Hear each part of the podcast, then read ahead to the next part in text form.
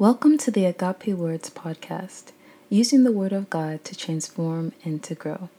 In today's podcast, we're going to be touching on the subject of humility, so stay tuned.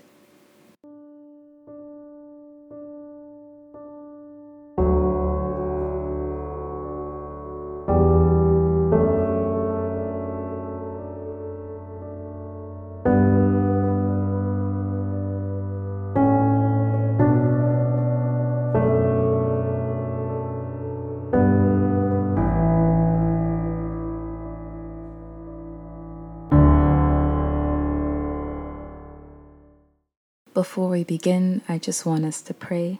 So, Heavenly Father, we welcome your presence into this podcast. I ask, Holy Spirit, that you would take full control of every word being said. And I pray, O oh Lord, that everyone who hears this, Lord, that they would have an encounter with you and that your humility would be birthed in them. In the mighty name of Jesus, I pray. So, what is humility? I think before we get to humility, I want us to briefly touch on pride. Pride is when you're full of yourself instead of being full of God. Let's take a look at Psalm 10, verses 4. Psalm 10, verses 4 tells us that in his pride, the wicked man does not seek him in all his thoughts, there is no room for God. When a person is proud, they don't seek God. They don't make any room for God in their thoughts. It's all about what they want to think about, not what thought God's thoughts are. So, a person, when they're proud, they're full of themselves instead of being full of God. And there's no room for God in a person who is proud. Pride is when you don't make room for God, it puts you at the center. But humility is the opposite of this. Humility puts God at the center of the room. Humility says, I can't do it on my own, Lord. I depend on you. Humility says, Lord, I trust you. I may not understand, but I trust you. Humility says, I love you, Lord, and I will obey you. That's what humility says. Humility is when you deny yourself instead of becoming full of yourself, which is what pride is. Now let's take a look at 1 Peter 5 6 to 9. 1 Peter 5 6 to 9. And it says, Humble yourselves, therefore, under God's mighty hand, that he may lift you up in due time. Cast all your anxiety on him, because he cares for you. Be alert and of sober mind. Your enemy, the devil, prowls around like a roaring lion, looking for someone to devour. Resist him, standing firm in the faith, because you know that the family of believers throughout the world is undergoing the same kind of sufferings. So let's break down this verse. If we take a look at verse 6, it says, Humble yourselves therefore under God's mighty hand, that he may lift you up in due time. So, first thing to note is that we need to humble ourselves. And how do we humble ourselves? We can ask the Holy Spirit to help us. Humility isn't something that we can naturally birth out in our own selves. Our flesh wants us to be proud. Our flesh wants us to do everything that's contrary to what God wants us to do. So we need the help of the Holy Spirit. So, something that we can do, even right now, is that we can take this prayer and we can say, Holy Spirit, please help me. We can say these, this, these short, these short little things, these short little sentences. Holy Spirit, please help me. Holy Spirit, help me to be humble and He will come and He will help us to be humble in Jesus' name. So it says, Humble yourselves so that God will lift you up. The only way to be lifted is to be humble. And we see this in the Bible.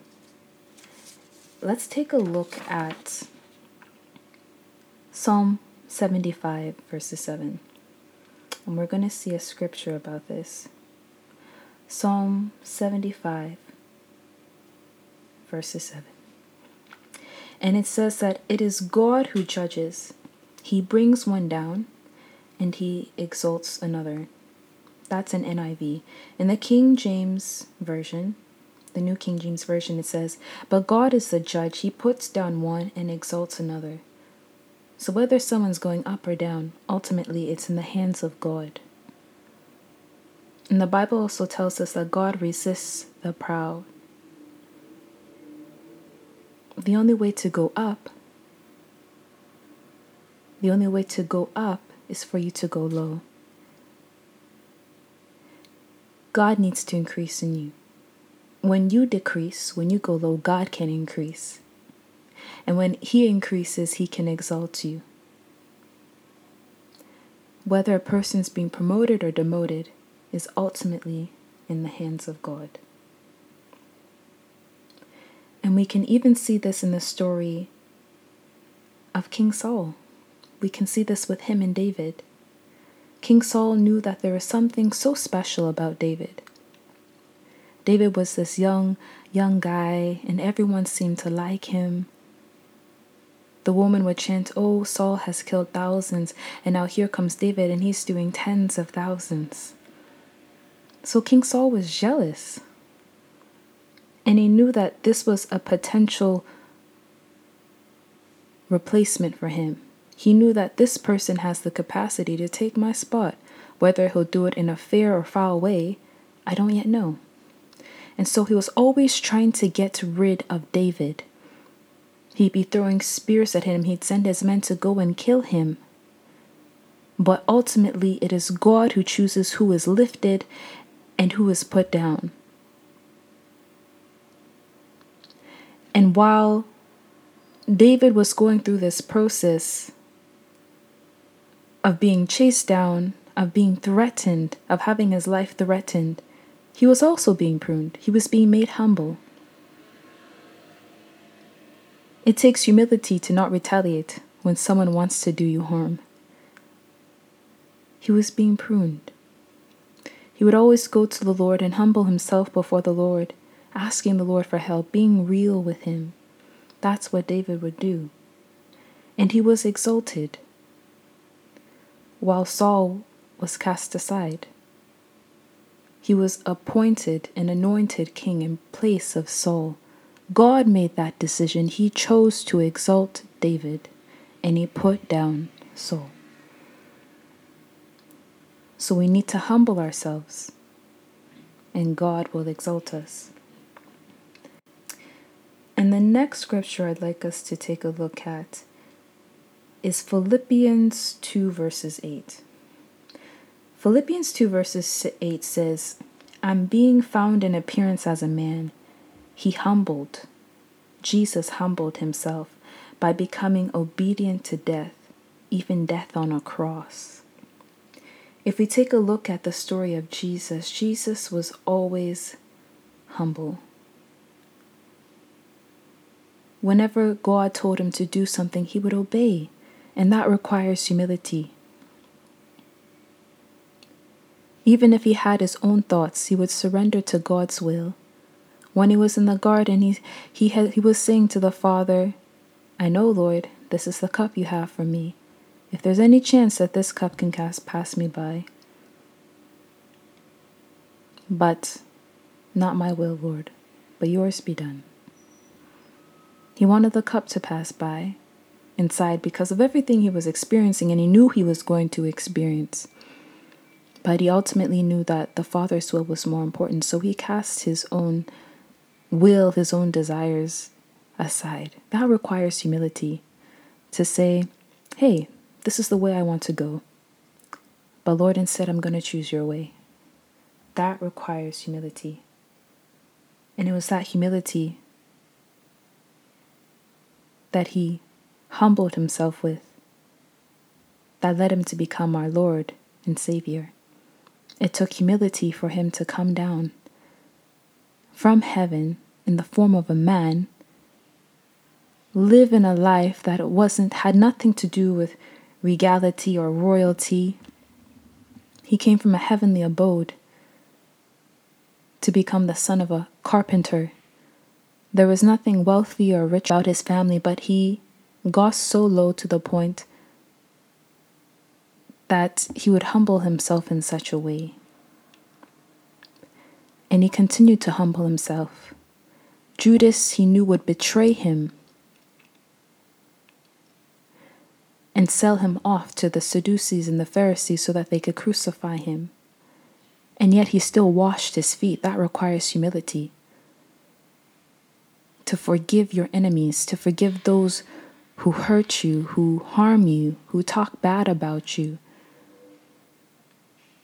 And then he got up on that cross. That took humility.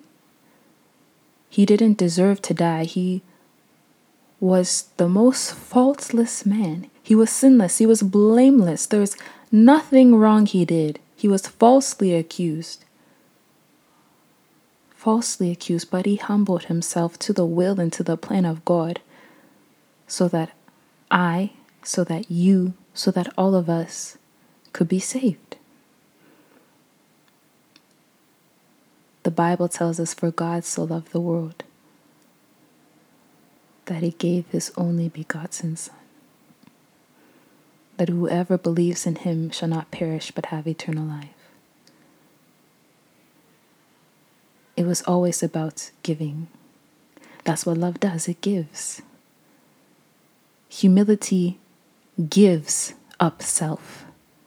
Pride takes claim of self, but humility gives up self. Humility is self denial.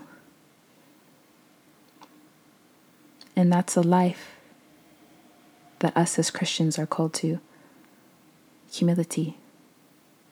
Jesus walked in humility, and this is a call for us to walk in humility as well. I just want us to round up in prayer now. Heavenly Father, we thank you so much for this message that has gone forth. Father Lord, I pray for every single ear that has heard this message. Father Lord, please let it not stand against us on the final day. Holy Spirit, help us in areas where we may be struggling to be humble. Lord, I pray that your spirit of humility would be birthed out in us in the mighty name of Jesus. Help us to grow in your grace. Help us to grow in your strength, Father Lord, and not to rely or to depend on our own ways because it's not by power, it's not by might, but it's by your Spirit, the Holy Spirit. Help us to be obedient to you. Thank you, Father Lord, for humbling yourself, for being humility itself. And thank you for Jesus dying on the cross for us. In Jesus' name I pray. Amen. And lastly, before we go, if you're here and you don't know the Lord or you're not saved, and you would like to, you can repeat this prayer after me. Heavenly Father, I come before you today.